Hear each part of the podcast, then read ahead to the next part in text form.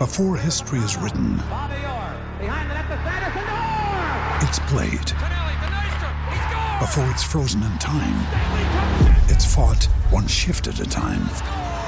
Before it's etched in silver, it's carved in ice.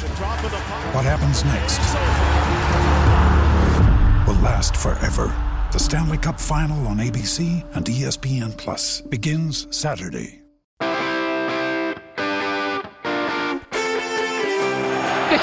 Unbelievable afternoon because Blackburn Rovers are champions.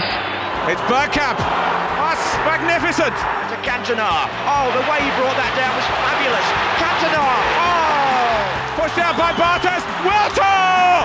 What a goal by Steven Gerrard. Remember the name. Wayne Rooney. Lampard. That could be the championship. Aguero! Leicester City are the champions of England. Kevin De Bruyne!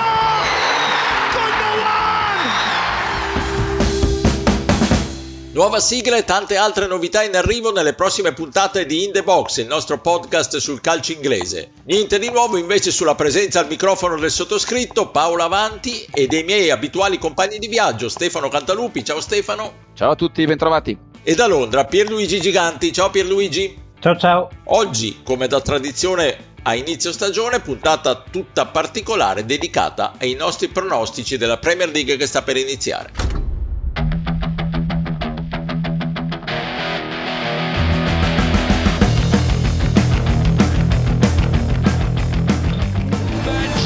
Manchester City look like true champions. I want to see the team that we have done the last years is play every single game to win the Premier League. Manchester City have set the standards in this league.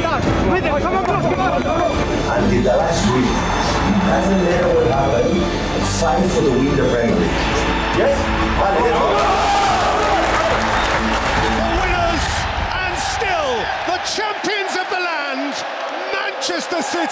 E allora cominciamo con decifrare la parte alta della classifica. Chi vincerà la Premier League quest'anno? Sentiamo l'opinione del nostro corrispondente da Londra, Davide Chinellato.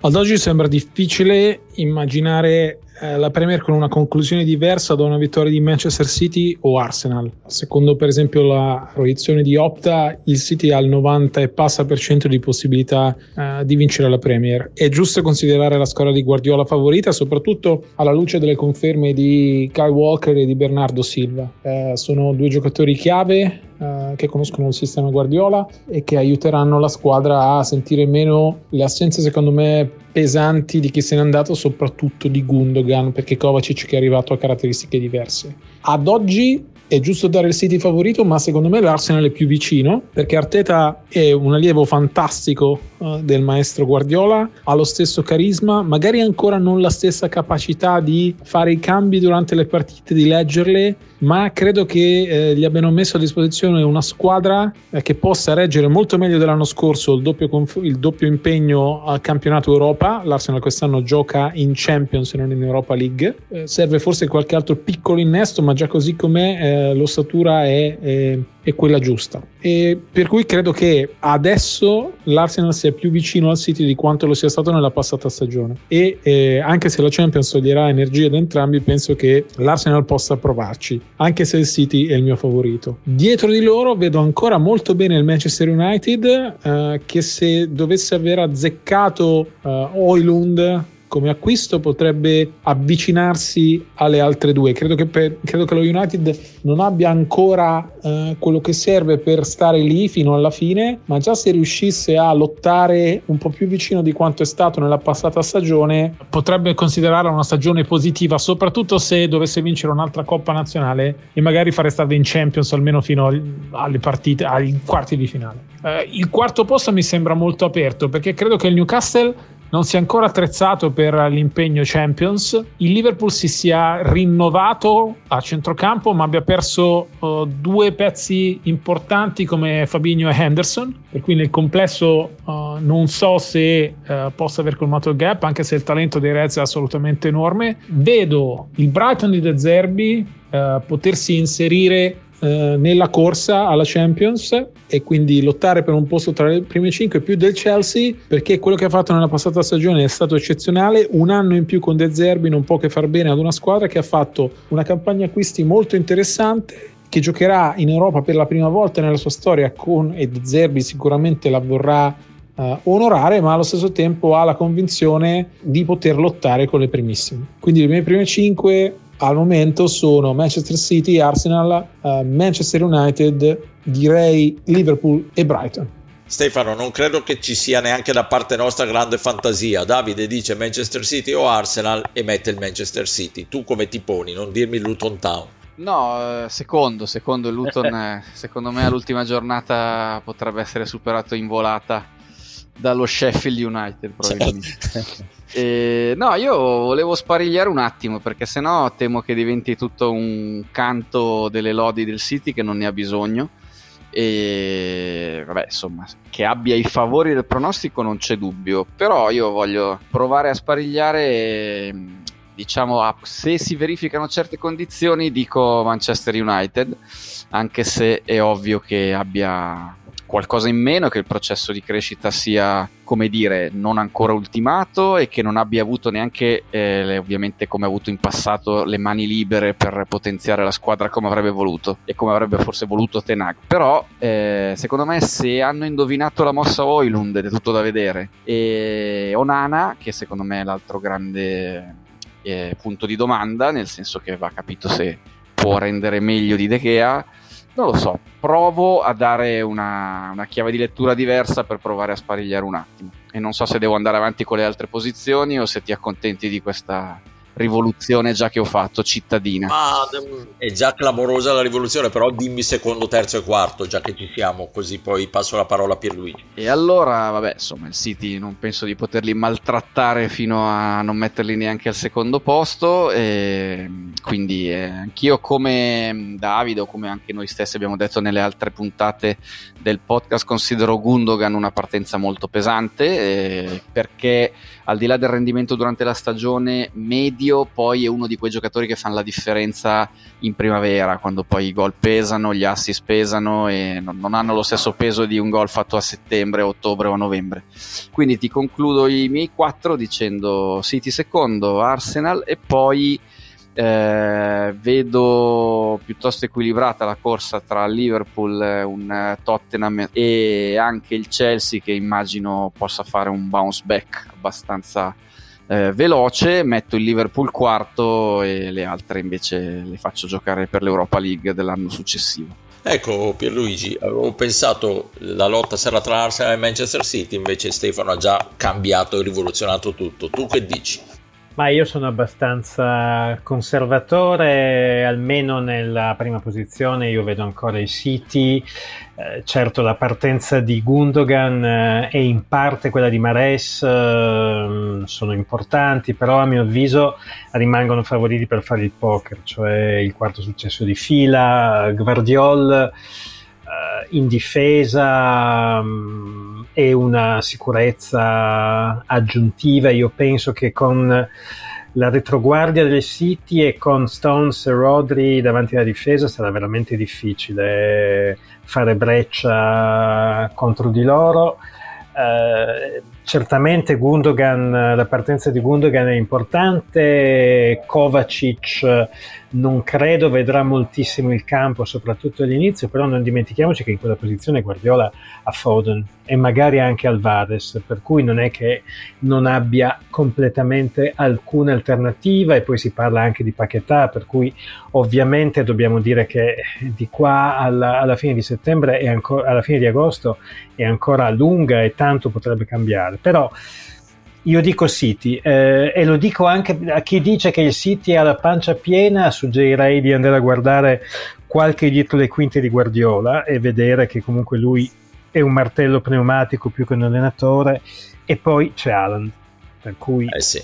vado, vado, con loro, mi uniformo abbastanza al giudizio generale dicendo che l'Arsenal uh, è al secondo posto, secondo me si è rinforzato molto, Timber, Rice e Havertz uh, con un piccolo punto interrogativo sull'adattabilità del tedesco, eh, sono eh, giocatori giusti nei ponti giusti, senza dimenticare che è arrivato anche Raya che terrà sulle corde Ramsdale eh, per il ruolo di estremo difensore. Si sono, a mio avviso, avvicinati al City, ma non hanno ancora colmato completamente il gap. Mi preoccupa un po' per i Gunners la fragilità di Gabriel Jesus, che sarà ai box a inizio stagione, non per un periodo troppo lungo, però insomma sono infortuni che ricorrono e non mi sembra che a meno che l'Arsenal decida di tenere Balogun, per quel che concerne una punta centrale, abbia tante alternative. Un Ketia è bravo, ma non è un giocatore, secondo me, da top uh, 4 o top 5. Terza posizione Manchester United, sono d'accordo con, uh, con tutti quelli che hanno indicato uh, il mercato che ha fatto lo United uh, buono, perché comunque secondo me è vero che Oilun è un giocatore che deve ancora dimostrare quello che vale, un anno in Italia non è sufficiente, però insomma non è che il Manchester United là davanti non abbia nessuno, eh? sappiamo che Rashford può giocare in quella posizione, sappiamo che anche Martial può giocare in quella posizione ed è un giocatore che fa tante cose, magari non segna come sarebbe necessario, però Ten Hag eh, sa che può comunque venirgli utile perché ha tante qualità. Io penso che metto United terzo perché secondo me insomma, non, non, vedo per quale motivo non dovrebbe andare sotto la stessa posizione che aveva avuto nel 2022-2023. È vero che giocherà la Champions League, però a mio avviso non, non sarà una distrazione che costerà così tanti punti. Eh, poi insomma stavo guardando l'altro giorno la panchina dello United, teoricamente in panchina potrebbero esserci Mount, Martial, Eriksen, Sancho, McTominay e Garnacio. Quindi, insomma, voglio dire, anche a livello di profondità non scherziamo per niente. Eh? E poi concludo col quarto e il quinto, quarto il Liverpool. Um, mi piace questo Liverpool uh, ringiovanito, un po' più frizzante. È vero che secondo me manca ancora un centrocampista che si possa affiancare a McAllister e a Szoboszlai, però non dimentichiamo che Alexander Arnold può giocare in quel reparto e ha giocato anche bene in alcune amichevoli prestagionali e poi in attacco insomma il, il Liverpool con tutti sani è una potenza Gakpo, Diaz, Salah, Jota e Nunez. Secondo me è uno degli attacchi più forti di tutta la Premier e soprattutto uno degli attacchi che ha più opzioni. In particolare mi aspetto tanto da Nunez che eh, ha avuto un primo anno in chiaroscuro, ma secondo me eh, potrà dare parecchie soddisfazioni alla, alla COP e poi non dimentichiamo che il Liverpool l'anno scorso è finito in crescendo 11 partite senza sconfitte. È sempre importante questa continuità dall'anno prima a quello dopo.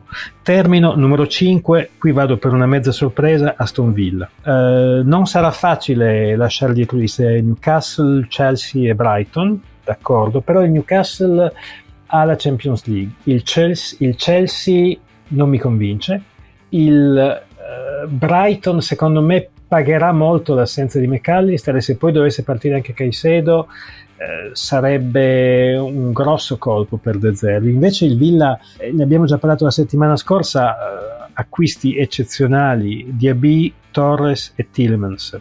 Eh, organizzazione difensiva robustissima, Emery l'ha comunque uh, ha messo stabilità a questa squadra e poi secondo me molto dipenderà se Archer, Diaby, Buendia, Coutinho e Ramsey riusciranno a dare una mano a Watkins in fase realizzativa. Se questo succede, secondo me il Villa potrebbe davvero essere la sorpresa. Bene, tocca a me. Ovviamente prima faccio la premessa che avrei dovuto fare a inizio puntata, che ovviamente c'è un mercato ancora che deve chiudersi, quindi alcuni equilibri potrebbero cambiare. Mi gioco anch'io la sorpresa, dico Arsenal, dico Arsenal proprio perché penso che Gundogan sia una perdita sottovalutata e pesantissima per il Manchester City. Ovviamente l'Arsenal deve fare quel salto di qualità che gli manca ancora, il passo successivo, ma ha fatto un ottimo mercato. Arteta è bravissimo, è un degno allievo di, di, del maestro Peppe, quindi credo che quest'anno ce la possano fare. Terzo posto, sono d'accordissimo sul Manchester United e, e, condivido anche la collocazione al quarto posto del Liverpool per i motivi che diceva Pierluigi, che è una squadra che si è rinnovata tanto, gli manca forse un centrocampista ma ha una potenza di fuoco davanti incredibile, insomma credo che dopo l'anno disgraziato molto condizionato dal mondiale eh, dell'anno scorso il Liverpool possa tornare il grande Liverpool di questi anni recenti. E al quinto posto colloco il Newcastle che mi sembra comunque la migliore delle cosiddette altre. Prima di parlare delle cosiddette altre, scendiamo nel fondo della classifica e andiamo a parlare appunto di chi eh, dovrà lottare per rimanere in Premier League. Prima celebriamo però il Luton Town con questo audio del giorno della promozione della piccola squadra di Kenilworth Road che è clamorosamente salita in Premier League. Poi a, a, subito dopo ascoltiamo Davide Chinellato che ci dice per lui chi retrocederà.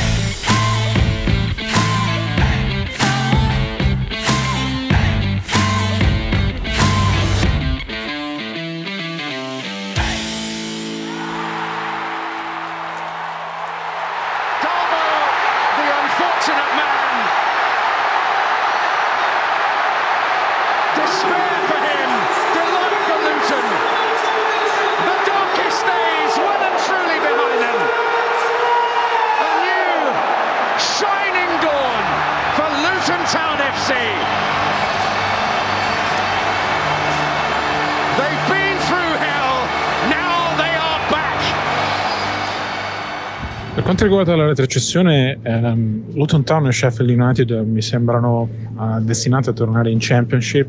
Uh, non sembrano aver ancora costruito quello che serve per uh, essere all'altezza della Premier League, sia per quello che già avevano, sia a livello di investimenti sul mercato che finora mancano o che non sembrano all'altezza uh, del, del, nuovo livello di competizione in cui si esibiranno, perché mi sembrano uh, le due candidate agli ultimi due posti e a un, a un ritorno immediato. Resta un posto uh, per la retrocessione, credo che il Burley, a differenza delle altre due, abbia invece quello che serve per rimanere in Premier League, a cominciare da un ottimo allenatore in Vincent Company.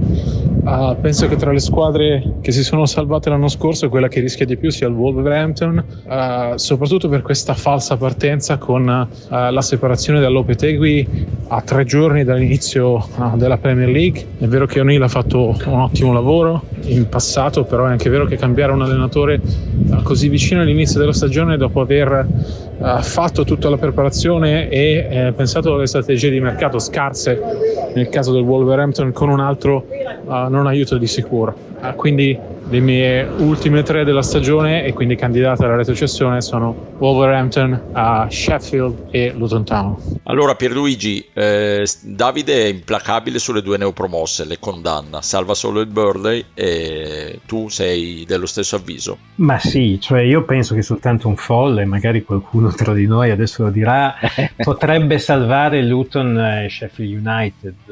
Allora, vediamole una per volta. No? Lo Sheffield United non solo eh, è la stessa squadra che è salita alla Championship, ma ha perso il giocatore migliore che è Ndiaye che è andato all'Olympique Marsiglia. Sono arrivati Sliman, eh, discreto centrocampista del Bronmi, eh, Traoré e Trusty che sono delle speranze. Eh, francamente l'unico top player dello Sheffield United secondo me è il norvegese Berge. Io non vedo come riescano a salvarsi no, non do veramente loro alcuna speranza.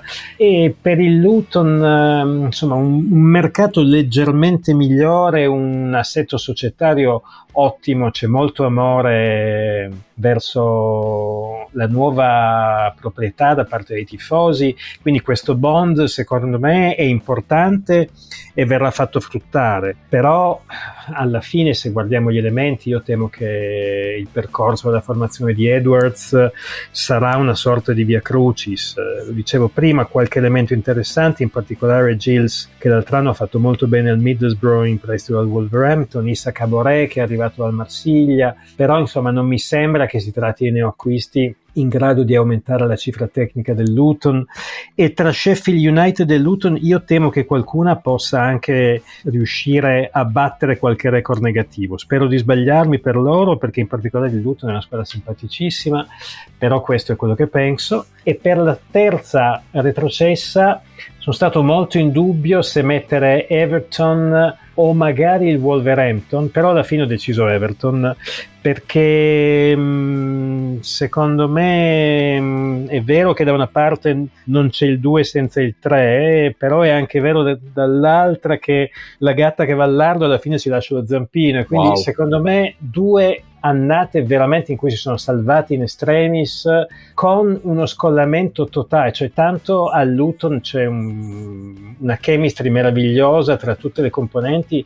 all'Everton è veramente un casino incredibile, nel senso che eh, la proprietà, in particolare il presidente Kenilworth, è assolutamente osteggiato dalla tifoseria, ci sono state l'anno scorso delle eh, prese di posizione abbastanza importanti, non sono arrivati eh, i giocatori che Uh, Deitch poteva sperare, voglio dire, il miglior acquisto è Ashley Young, per carità, un giocatore eccellente 15 anni fa, a 38 anni, uh, è arrivato da, da Newma che, o da Njuma che al Tottenham nella scorsa metà stagione non si è esattamente coperto di gloria. Io temo che quest'anno insomma, non ci sia non si riesca a ripetere il, uh, i salvataggi in estremis di, di, di, Lampard due anni fa e, appunto di Deitch dell'anno scorso. E sarebbe ben triste nell'ultimo anno di Goodison Park finire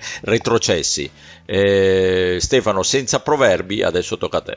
Allora, il Luton si salva facile, ve lo, ve lo dico adesso, perché voi l'avete praticamente retrocesso in League One, cioè neanche in Championship. e visto che poi sono amico di Davide, almeno una delle due, che sia lui che Pierre hanno indicato come messe male, eh, cioè lo Sheffield United, lo do anch'io retrocesso. Poi a questo punto devo individuarne altre due che scendono. Sarei tentato di dire come al solito il Bournemouth che tutte le volte poi eh, si salva in tromba senza neanche preoccuparsi fino all'ultima giornata, perché tutti gli anni in qualche modo lo diamo giù e tutti gli anni più o meno a inizio aprile sarà chiaro che per loro ci sarà un'altra Premier League l'anno dopo.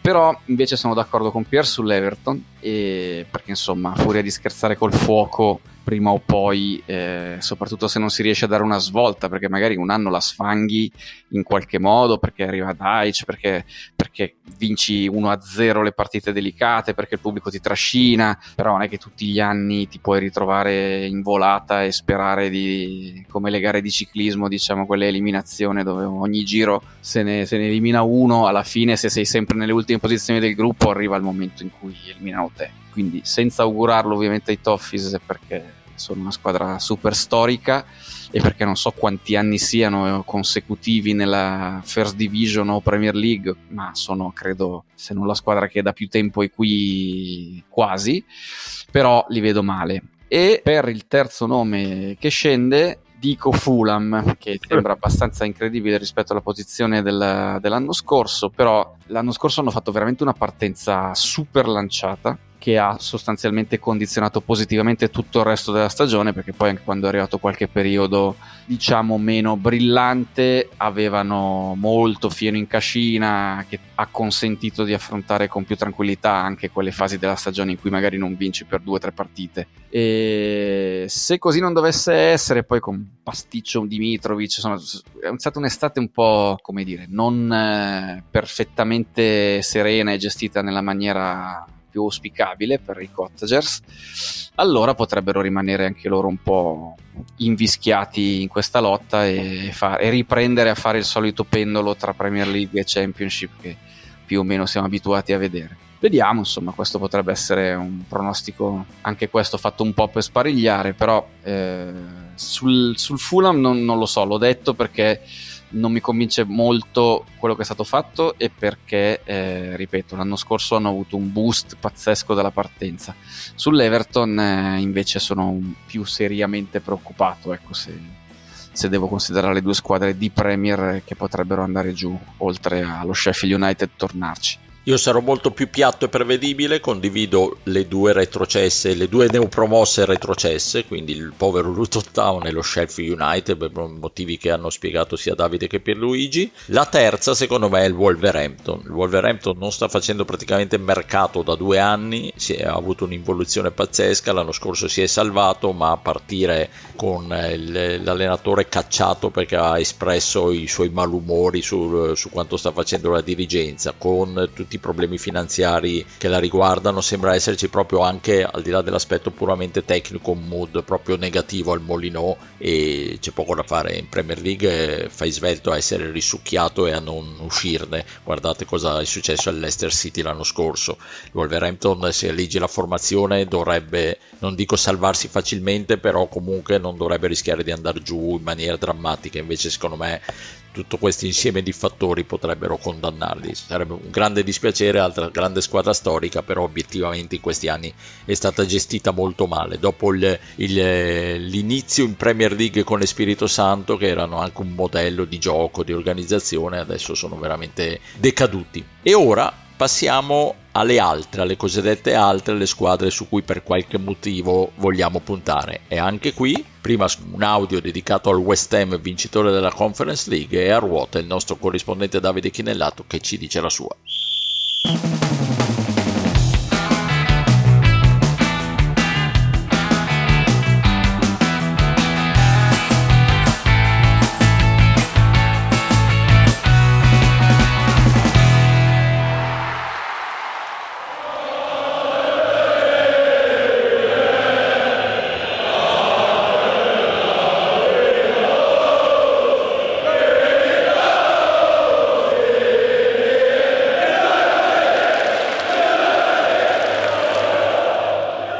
Nel gruppone delle altre, credo che l'Aston Villa, anche se gioca in Conference League, abbia dimostrato l'anno scorso con un Emery eh, di poter avere qualcosa più delle altre. Tra le grandi decadute, le Big Six decadute, il Chelsea secondo me ha tutto quello che serve per tornare a qualificarsi perlomeno in Europa e il Tottenham, se dovesse tenere Kane con Postecoglou, potrebbe rimanere in alto senza problemi. Non so se Brentford e Fulham hanno quello che serve per confermarsi in alto come nella passata stagione, soprattutto il Fulham con la Kerel Mitrovic potrebbe alla lunga pagarla, uh, mentre il Brentford che non è più una sorpresa ma semplicemente una squadra difficile da giocare eh, potrebbe pagare la squalifica di Tony che starà fermo fino a gennaio per la questione delle scommesse. Uh, per cui non, non, mi sembra ci sia una squadra pronta ad emergere tra le altre. Secondo me le gerarchie nelle prime dieci rimarranno più o meno quelle della passata stagione, con squadre che inevitabilmente risalgono come il Chelsea e, e che sicuramente con, con Pocettino non farà il campionato anonimo, storicamente disastroso per loro della passata stagione. Però non mi sembra ci sia una squadra che come il Brentford lo scorso anno parte per salvarsi e poi uh, resta in lotta per l'Europa fino all'ultima giornata. Stefano, allora tu su chi punti i tuoi riflettori? Ma io sul Brighton perché è la stagione in cui si potrà capire se l'effetto De Zerbi in Premier League è duraturo o no. Eh, io credo che abbia seminato tutto quello che doveva fare la, nella diciamo, parte della scorsa stagione eh, in cui è stato al timone, ha seminato tutto quello che era necessario per eh, partire in questa già con una squadra che ha un'identità precisa, che gioca un certo tipo di calcio.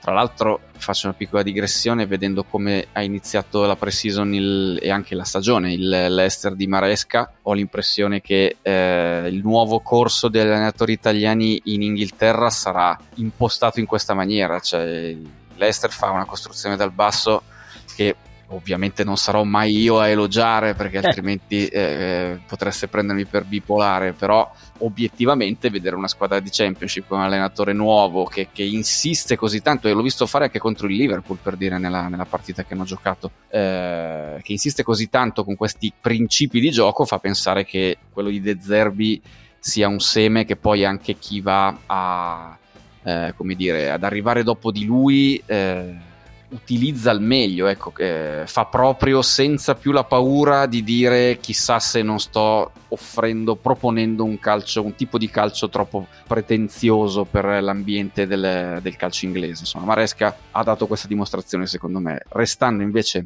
a De Zerbi, è vero quello che diceva Pier che insomma, McAllister non è un giocatore che sostituisci facilmente. Caicedo vedremo se, se, farà parte di questa squadra, però va capito, secondo me, più che altro il vero nodo sarà capire come reggeranno il, l'impegno europeo, che sicuramente De Zerbi affronterà allo stesso modo, con, lo, con la stessa filosofia rispetto al campionato, e, però è probabilmente la squadra più intrigante in questo momento da, da andare a, a valutare e vedere nel corso di una stagione intera e quindi il mio riflettore lo punto su di loro in positivo, e, mentre invece, come dicevo, ho gli occhi un po' sul Fulham per vedere il negativo. Eh, se riescono a evitarlo, ecco questo negativo. Se già riuscissero a riconfermarsi a metà classifica, secondo me farebbero una splendida impresa e finalmente si legittimerebbero come club stabilmente di Premier League. Vai Pierluigi. Ma allora io ho messo in fila le mie squadre e poi eh, ho guardato il delta rispetto alla fine dello scorso anno e di lì ho indicato e identificato quali sono le, la mia sorpresa e la mia delusione. No? In realtà la vera sorpresa secondo me è la Aston Villa, ne ho già parlato, però diciamo la squadra più migliorata rispetto al uh, piazzamento del, dello scorso anno, secondo me sarà il Chelsea, che e vabbè, voglio dire, mi sembra impossibile non fare meglio dell'anno scorso. Io li vedo al settimo posto rispetto al dodicesimo dell'anno scorso, uh, quindi un più 5 francamente molto di questo ehm, perché c'è Pocettino devo dire a essere molto sincero. Perché al Tottenham secondo me lui ha già fatto una ricostruzione una rifondazione. Qualche dubbio in più ce l'ho su alcuni dei loro reparti perché la difesa mi sembra ottima soprattutto con l'arrivo di Disasi e con Colwell che adesso giocherà tra di loro e non più in prestito al Brighton però eh, attenzione perché eh, c'è moltissimo potenziale davanti ed è un'interessantissima scommessa Mudrik, Maduek, Jackson però lo stop di tre mesi e mezzo di Inkunke è grave e complica maledettamente le cose.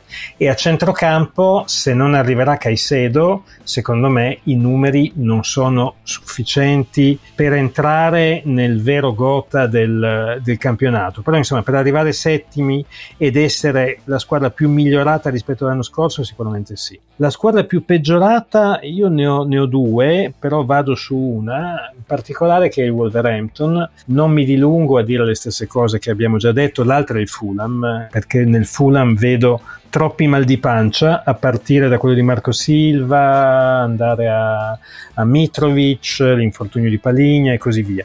Ne, del Wolverhampton, che secondo me è la squadra che deluderà di più rispetto all'anno scorso, aggiungo soltanto due cose a quello che ha detto Paolo. Prima è che l'altro anno hanno fatto 31 gol in 38 partite uh, e non hanno aggiunto alcun giocatore davanti. Seconda, è vero quello che dice Paolo, che comunque ci sono dei giocatori di valore e così via, però rispetto all'anno, all'anno scorso perdono Moutinho e Raul Jimenez. Va bene, direte questi qua sono giocatori che erano in fase calante, d'accordo, ma perdono Collins, uno dei migliori difensori della, della Premier che è nato il Brentford, e perdono Ruel Neves, che secondo me è uno dei migliori centrocampisti. Eh, che avevamo in Premier. Non diciamo dove è andato perché mi viene rabbia a dirlo.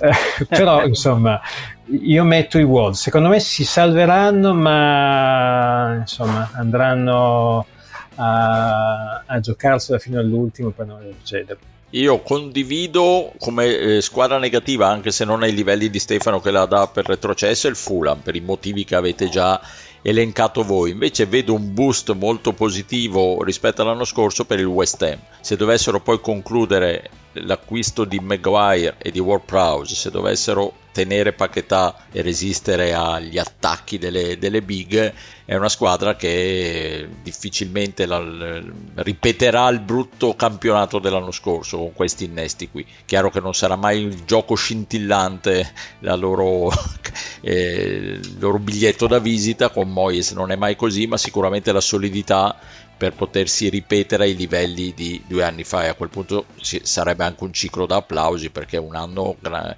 grande stagione d'alto livello, un anno la vittoria della Conference League se tornano protagonisti diventa veramente una gestione positiva, ma quella di Moyes, ma hanno tutte le carte in regola per poterlo fare. È chiaro che, come diciamo spesso, la concorrenza è talmente feroce, noi solo, solo stasera abbiamo indicato una quantità di squadre ambiziose che dà paura, qualcuna dovrà deludere per forza. Bene, segnatevi tutto, se volete scommettere fate il contrario di quello che abbiamo detto e finalmente si riparte. Buona Premier League a tutti. Un saluto e un ringraziamento a Stefano Cantalupi, ciao Stefano. Ciao a tutti, alla prossima, buon campionato. E un saluto al londinese Pierluigi Giganti, ciao Pierluigi. Ciao, alla settimana prossima.